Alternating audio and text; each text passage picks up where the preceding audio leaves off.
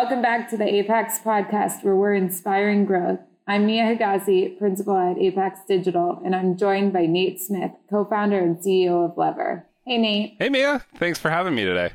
Thanks for joining us.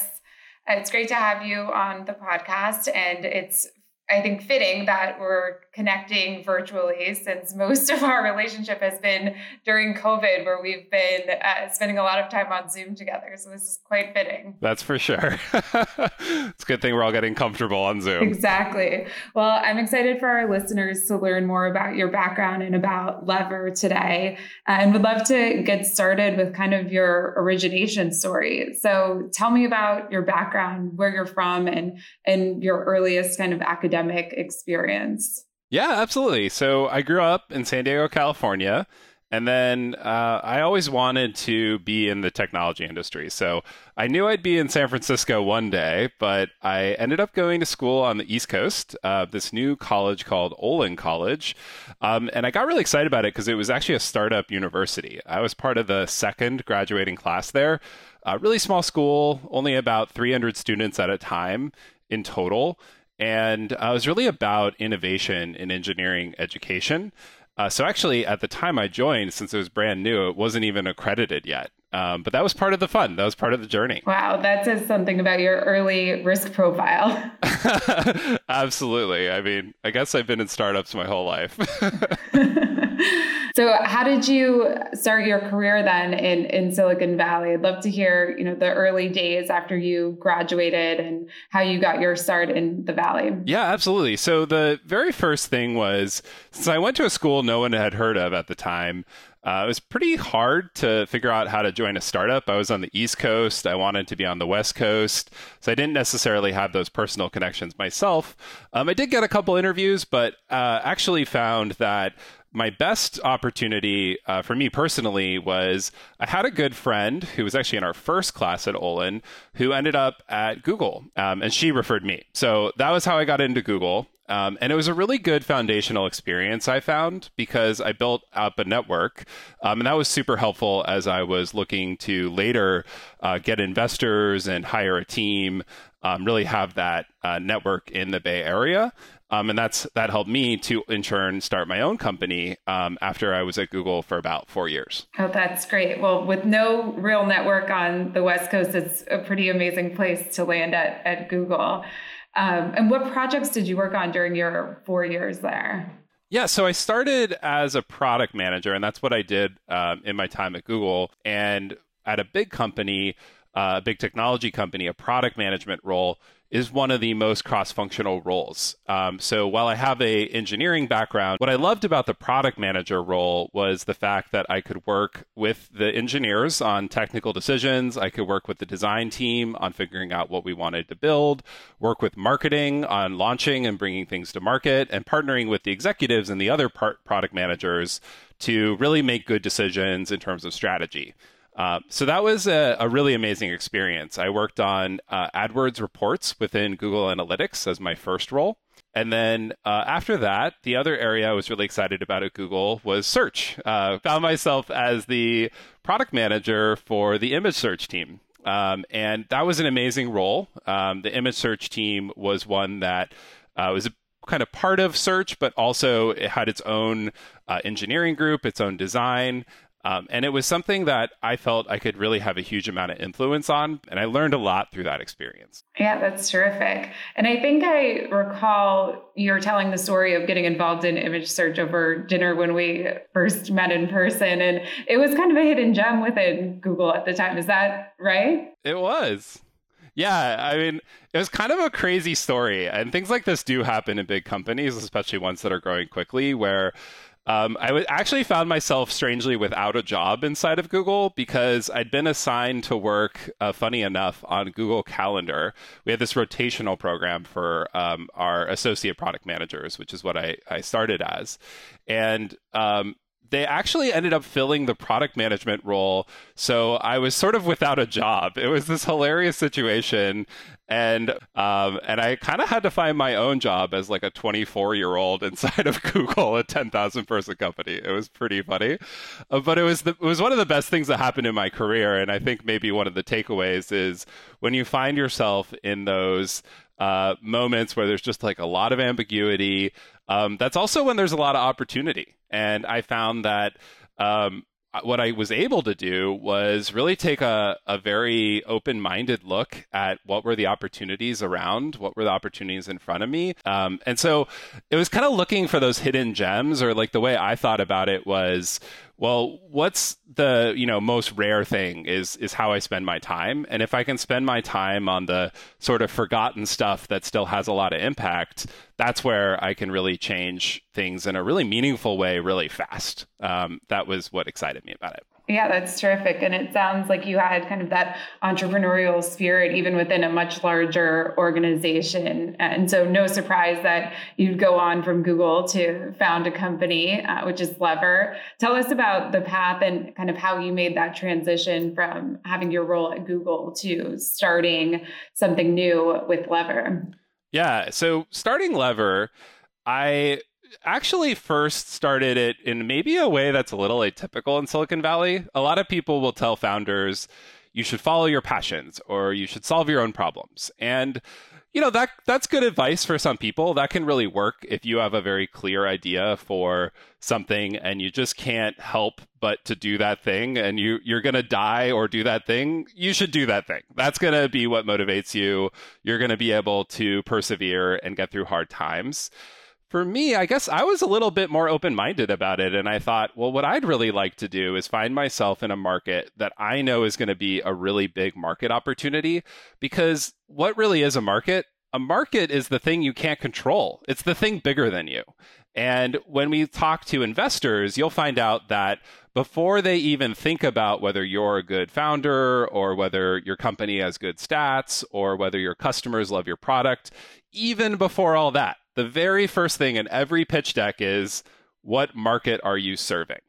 And so knowing that, I realized, well, rather than working on the thing that maybe for me is is for whatever reason really appealing, the smarter thing to do for me is to think about if I'm an investor, I'm thinking about what's the market. Um, as a as an entrepreneur, you're an investor with your time. Um, you shouldn't be starting a company if you're not willing to dedicate 10 years plus of your time to this. And your time is more precious than any amount of dollars. You're, you can't get more of it. So you should be extra considerate of where you spend your time, has always been my philosophy. And when I looked around, I said, well, you know what? Um, there's been a lot of investment in consumer. And when I looked at those, I said, you know what? Those companies are in dominant positions and competing against them doesn't make a lot of sense. What I should do is find an industry where there's kind of one of those hidden gem opportunities like I found with image search. And what I saw was that space was business to business. It was B2B SaaS applications. Um, there's also some other pretty cool trends that have happened in the last 10 years, but for me, that was the one I knew I could build great products in that space, and I knew it was a great market opportunity. And so I talked to a lot of people. Um, it was a long journey. It actually sounds very MBA like. I think a lot of Silicon Valley people make fun of MBAs. It turns out business school is good. It's both a fun time. Also, you should take five business school classes. You don't really need to do the rest. Just take five courses in like some MBA program. I think it's a good use of your time. Learn accounting. Like, not a joke. It comes in useful. I'm, I'm serious. You are one of the more numerate CEOs. well, thanks, Mia. But uh, I think it really comes in handy. It's like good to know what revenue really is. you get a lot of questions about it. yeah, yeah, exactly. So, um, yeah, so I, I, took a very numerical approach, like an investor would, and I said, hey, um, you know, what is what are those market opportunities? And the way you find out is, as they would say in Y Combinator, which we went through. Um, make something people want. Uh, that's one of Y Combinator's things. It's very true. And the way you get there is you talk to customers. There's no shortcut. the only way you get there is you talk to a lot of people and you ask a lot of questions and you, you keep humble. You, you realize that you don't know everything um, and that the best insights come from being really patient and really humble and empathetic and listening Um, and if you do that, you will find that you have good ideas, and those good ideas are really valuable. Um, so we talked to a lot of folks, and to make a long story short, we found out that hiring was just like the most business critical problem people had. Um, it was it, it also felt kind of new, which actually that's really important when you're building a startup. You usually are thinking about something you can quote unquote disrupt, right? That's a word we use a lot. And what is disruption? Disruption is change. It's doing things differently. And you really only will be successful doing things differently if people need something that's different. If people are happy with what they have, disruption's no value to them, right? So you really want to find something where people want something different. They're ready for change. They already are doing things differently, and they're just frustrated that the world hasn't caught up with them. And when we talk to people who are trying to hire, we found out that applicant tracking systems, which is the software that people use to hire, no one wanted to use them. It was crazy. It was like a $5 billion market, dozens of vendors. Every single manager who's hiring, every single manager is hiring, and every single manager you talk to would say, Oh, I don't even log in. It's a waste of time. This stuff is useless. You talk to a recruiter and they would groan. They'd be like, Oh, I can't get anything done. It's useless. And you'd be like, How is this possible? There's this existing market. People spend literally billions of dollars on this software how can this be the case? And the only thing that makes any sense is that the world changed. What people need changed. The world changed. And so they're already really dissatisfied because what they're doing doesn't really fit well to the way the software was built because the software was built 10 years before and the world is different now. Um, and that was the key aha moment where we said, wow, big market, universal need, everyone hires, everyone needs hiring software. There's lots out there, but the the satisfaction of this category is very very low. And that was a really good signal to us is build a disruptive company in an existing market where there's a lot of dissatisfaction with the existing solutions and people are buying them anyway that's how you know that's an opportunity to build a disruptive company. And Lever today is a applicant tracking software platform that also has candidate relationship management functionality built in. You're serving north of 5,000 customers, right. including some really impressive logos like Spotify and Netflix and others. I'm curious what the original vision was and, and if, how that's changed over the years. Yeah, it's really interesting because some of the things that were true when we got started are just as true as ever, and some things have changed. So, back when we first started talking to folks, um, what we found out was the very first problem. This is going to be kind of surprising. It wasn't a software thing, it was actually the fact that the hiring managers who are responsible for making hiring decisions and the recruiters did not work well together. And what we realized, kind of strange insight, was that what people needed was collaboration. They needed a tool that got out of the way, it let humans be humans, build real, authentic relationships with each other, and just let them do that in a natural way. So we figured out stuff like we should use the same patterns that we use in consumer software like at mentions you know? So that was kind of where we were back in 2012 was just get out of the way. Like just let people do stuff that they want to do anyway and help them to build good relationships with each other. And if you're building good relationships internally also building good relationships with candidates um, and so that relationship thread, that's the one that stuck through the whole time. And it's still today the secret of recruiting is being really good at building relationships. If you want to build relationships with hundreds or thousands of people at scale because you're trying to recruit hundreds or thousands of people, then you really need software to help with that. And we looked to marketing automation for a lot of inspiration for how we could bring those ideas to talent acquisition. So, one of the things that we were first to market and delivering was this idea of candidate nurturing built right into the core hiring platform. And still today, we have the most integrated solution because it was built so early into our platform that it's just natural. And that really makes a difference because in recruiting, it's all about speed.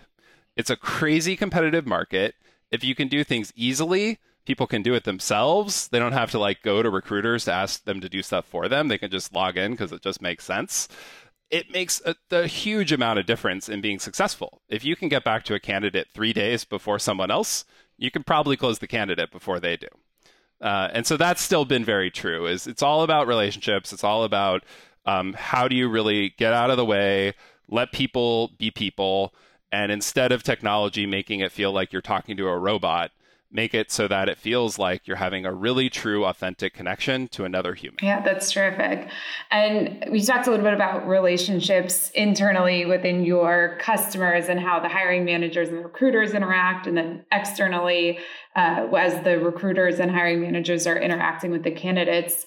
Uh, but as you think about relationships internally within Lever, you know, you worked under an amazing CEO and founders who helped to build a culture that is often referenced as the gold standard at Google. How has that influenced how you've thought about building the culture at Lever and the relationships internally within your organization? Uh, we did learn a lot from working at Google, and um, as as many have said, uh, great artists steal. Um, so you know, a couple things we we learned. Uh, we learned that ultimately autonomy is really important to creating really good quality but one of the biggest insights we had was that we have a corporate value, which is know why. And it's partially about design thinking and, and, applying design to how we build products and support and partner with our customers.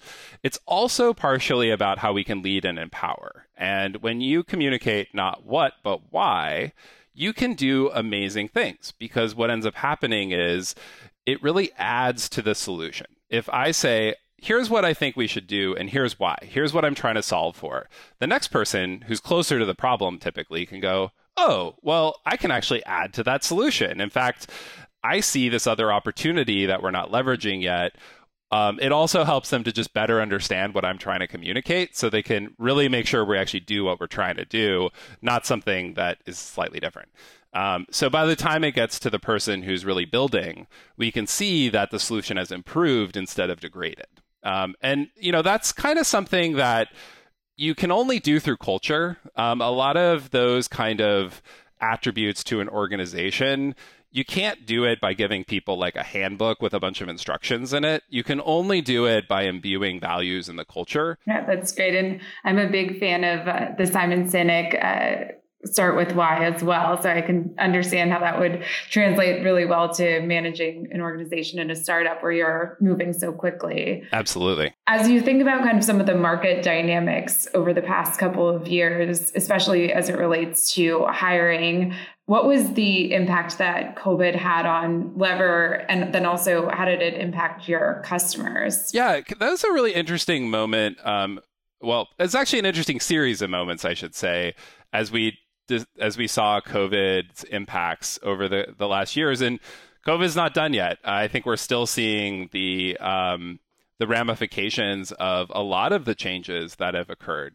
So I'd say the very first thing that happened was, of course, people going, "We don't know what's going to happen." In huge quantity across the entire world, right? Like, so it wasn't just us, it was literally every company going, we don't know what's going to happen. And so uh, at Lever, the first thing we had to do, kind of coming from a founder perspective, was make sure we were prepared for any and every possibility. And one of the things we had to go through, which is a really hard thing to go through, but unfortunately um, is a reality of, of running a business, is that we had to do a restructuring. Um, and it's just generally speaking something that, um, because it is so difficult and disruptive, you really need to do once and not ever have to do again.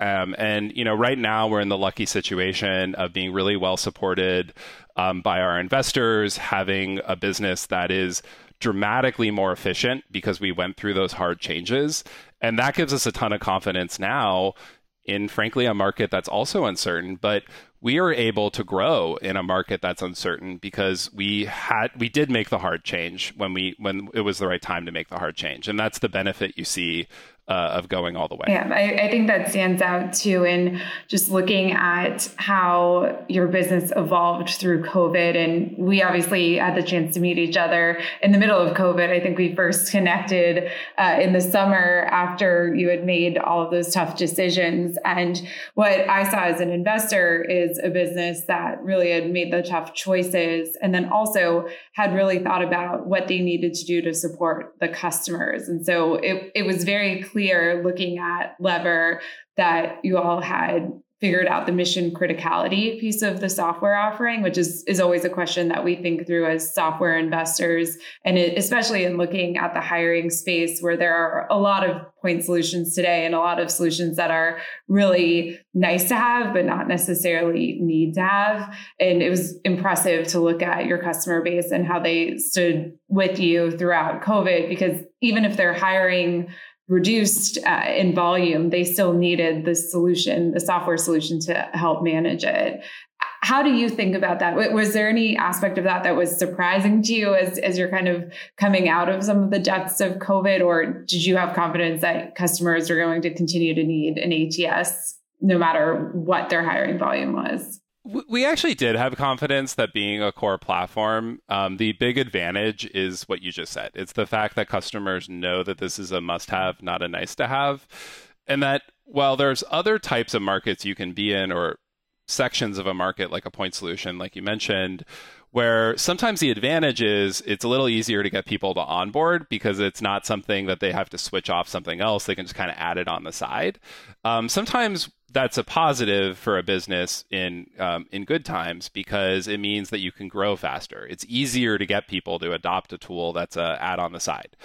The problem is that in down markets, it's also easier for them to let go of those tools. And so that was kind of the the trade-off that we knew we were making at the very start when we went into this market. We said it's not going to be easy to get customers to invest in us and commit to us because they have to make us their main platform, their main system of record. But that's a big advantage as a business because on the other side of things, and all business goes in cycles, it's it's the reality of business. Recessions will happen.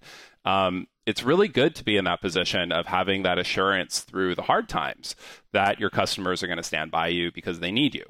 Um, and so that, that that I think was something we frankly were pretty confident in, and and I'm really glad to say that did prove itself out in reality um, we saw that overall our customer retention was was really good through COVID, and um, we're now a much stronger and and and higher scale company. Um, even even though the last couple years have been challenging, we've grown a ton. And how have you been impacted by some of the other macro trends? In particular, you know, we've seen the Great Resignation and changes in workforce dynamics as individuals are thinking through where they want to be over the longer term but also how they want to work with respect to working remotely or or having more flexibility with a hybrid dynamic. How does that impact your product and your customers reception to your product?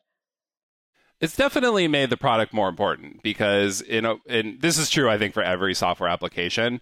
When people are working more remotely which is clearly um, kind of the new world that we all live in uh, they do need software tools more than ever. Um, it's it's what's been enabling our economy to be so successful through um, very huge disruption to how people used to work together uh, in person. And yet, we've all learned to be productive and do a really good work um, in a, a, wide variety of ways now. Um, but also, it is true that you need better software in order to make that work and to keep that productive. So um, it's been a huge wind in our sails. Um, the the sort of move toward more remote work.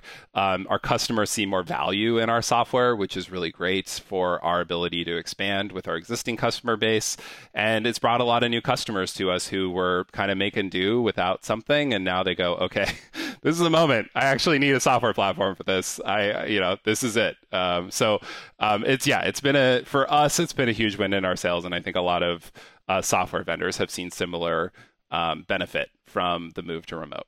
We have a lot of founders as listeners, and it would be great if you could share with them how they should think about the right time to start looking into talent acquisition software. Absolutely. Uh, we do have a lot of uh, early stage companies who choose to use Lever, and it's something we're really proud of.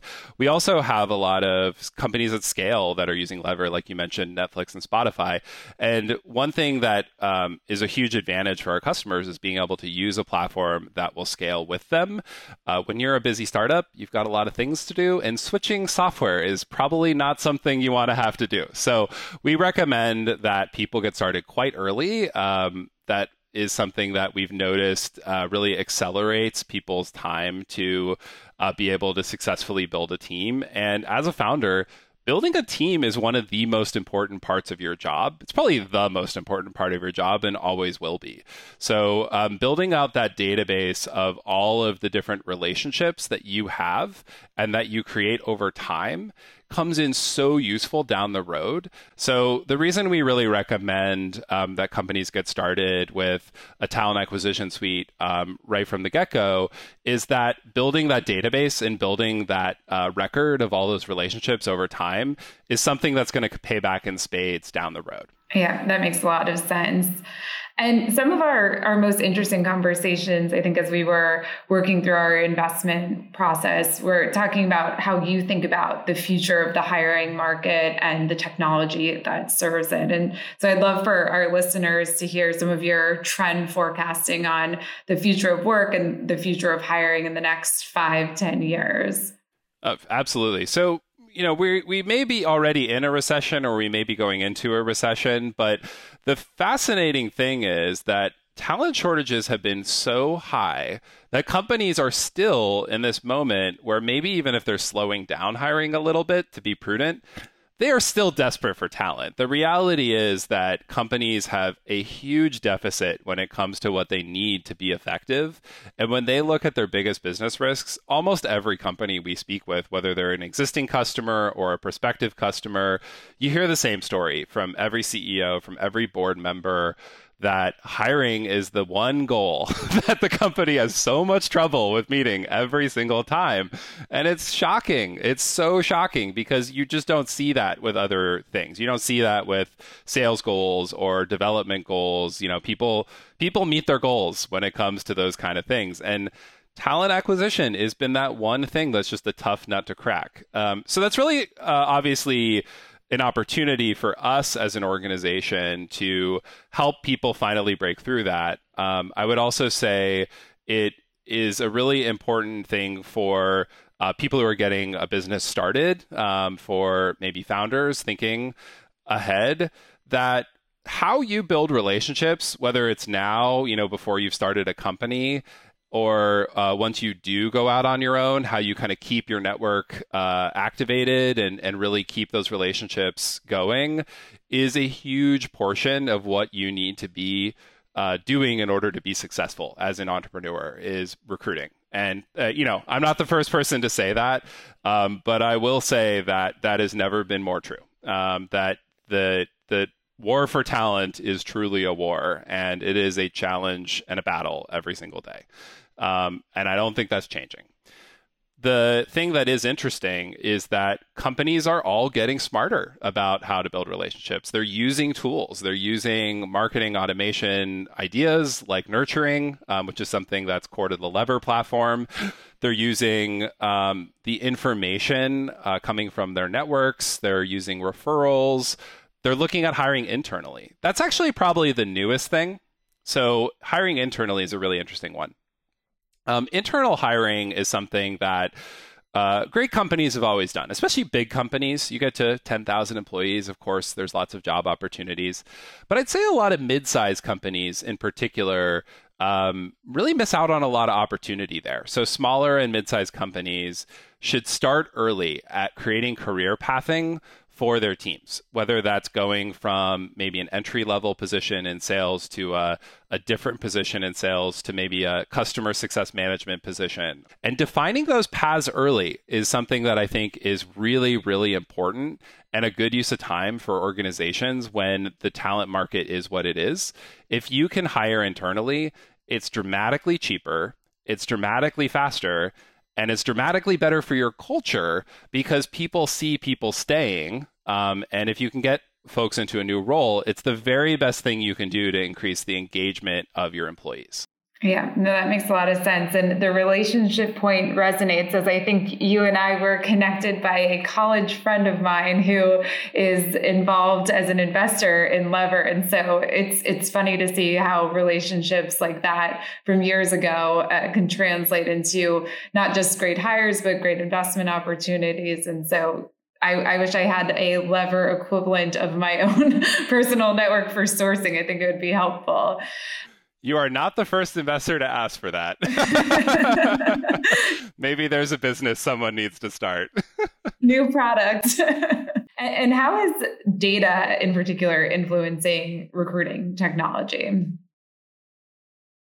So, data and recruitment is a really interesting topic for a couple of reasons. One, um, a lot of recruiters don't necessarily come into the field with a lot of experience from their education or their background, and they're learning how to use data to be successful. It's also something that's really powerful because so many people outside the recruiting team itself need things or want things from the talent acquisition efforts of a company. And then finally, the other point I'll make about data is that it's actually probably the most meaningful thing you can do towards something that a lot of people talk a lot about but don't know how to tackle, which is what do you do to really make a difference when it comes to diversity and inclusion? Um, it's something that we're so happy to see more and more companies are caring about, taking seriously. Um, it's something that's been a big commitment at Lever for many years. Um, but ultimately, what we have seen happen is that when companies commit themselves to diversity, equity, and inclusion at the leadership layer, um, that's when real change happens. And the best way that you can get the leadership of a company fully behind a goal is to provide them the data so that they can see um, ultimately what's happening. And and that is the magic. So data allows companies to really tackle some of these seemingly intractable problems in talent acquisition, whether it's um, having your recruiting team fully understand um, where their areas of opportunity are and, and how well they're doing in the day to day, whether it's um, helping managers to get visibility into something that affects them but isn't in their direct control. And it's also the thing that allows people to make real traction on DEI. Um, so it's absolutely central to pretty much everything we do. And you mentioned diversity and inclusion. This is an area where I'd love to spend a little bit more time because it's an active effort for us at Apax, both in terms of building our own team and then also as we think about folio companies helping to support their efforts there what opportunities in addition to really thinking about the way that companies are measuring this what else are you seeing as opportunities for technology to improve dei efforts? So like i said i think the very first step is to get leadership to fully support diversity equity and inclusion. And the best way to do that is through data. It's being able to collect that data. So one of the tools that we offer is the ability for uh, candidates to self identify, um, and that's configurable by the company how they wish to provide that. And regardless of which channel they came in. So a lot of people will have that ability at the time of application. But what about those candidates that you sourced? If you went out and you found them on your own or someone referred them, do you still get the data? Are you collecting um, diversity uh, surveys in that situation as well? Um, so being able to basically connect the dots, cover all the different surface area, and then also get all the data in one place is the most critical thing um, and the good starting point. The next step that I always recommend is, um, you know, first people usually ask questions about diversity but there's a reason that inclusion is in the word. Um, and I, I would say that most companies are better served by focusing on creating an inclusive culture before focusing on having a diverse pipeline, which is not intuitive. A lot of people say, hey, we've got a cultural problem where it's uh, we're out of balance in terms of our gender distribution. We have too many men, not enough women, or maybe we're out of balance in terms of our racial distribution. When you look around the room, it doesn't look like the general population of the city in which we are. Um, that that seems out of whack, um, or the nations in which we operate. And so they say, well, let's fix that. Let's bring in more people who are better uh, representatives of kind of either our customer base, what they their demographics, or um, our local area. And then they find themselves, unfortunately, sometimes with a worse problem, which is if you bring folks from a variety of uh, diverse uh, backgrounds into an organization that isn't inclusive, the people who don't fit with that unfortunate culture uh, end up leaving. And then you actually have a worse problem on your hands because what you see is actually a history of bringing in uh, people and then them choosing to leave, which actually digs you into the hole deeper, where people actually see evidence that it's not an inclusive culture. Um, so, what we always recommend is to first start with building, um, using data to build consensus that inclusion is something that the organization cares about. It's willing to represent in its values, it's willing to represent in how it acts, and willing to do things like actual actions and say actual um, important you know things that um, allow those individuals at the organization to feel included and to feel like they're able to be them best selves at work and do the best work of their careers.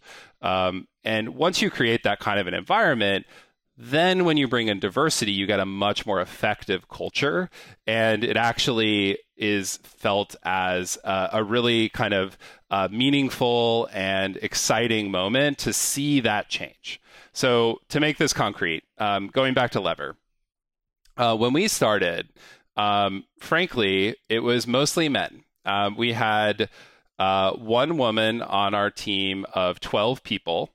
And um, our, our co-founder Sarah, and you know, it's honestly not something that we were just focused on. I'm just going to be honest. It wasn't something that was a big focus. We were thinking about other things. Uh, I care a lot about inclusion, as do our co-founders. I myself am gay, so you know it's certainly a different experience from from other things. But like I know what it's like to feel like another uh, in my own way. That's different. Um, and you know I'm a white man, so frankly I don't see maybe the same discrimination. Um, but you know I, I've I have some empathy for what it's like, and and I understand that my experience is different. So you know, eventually we we started thinking as we were growing about the culture that we were building. And a lot of culture gets built implicitly. If you're not thoughtful about culture, it gets built anyway. if you're thoughtful about it, you can affect it, but if you don't think about it, it's still going to get built. And we realized that that was a real risk for us as an organization to be able to how can we connect uh, our, our, our goal is to connect all human potential to meaningful work. How can we do that if our organization doesn't embody all humans and all their potential? That's not gonna we're not gonna actually reach our goal.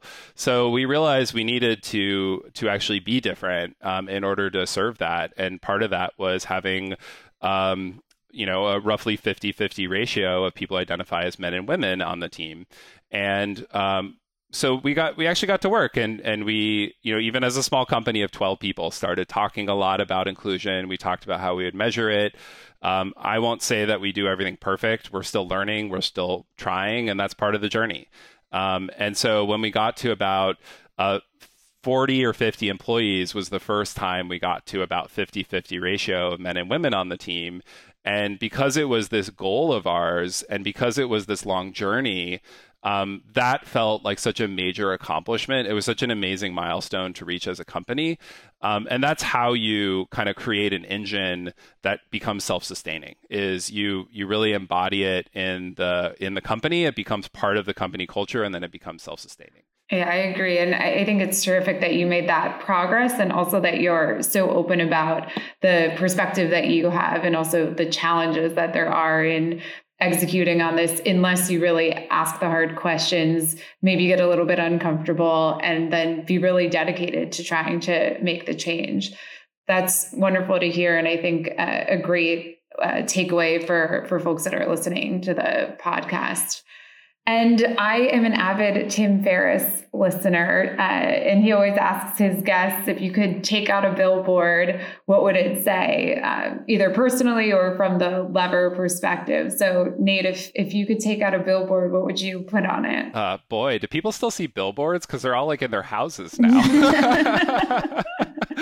uh, no, to, to, answer your question seriously, um, I think I would actually go in the direction of just really underscoring um, how important relationships are. And so I guess the billboard would say, um, you know, building relationships is the key to building your team. Nice. That's a great takeaway. Well, we will leave it there. Thank you so much, Nate, for spending time with the Apax audience today. Really appreciate it. Thanks so much. It was great to talk.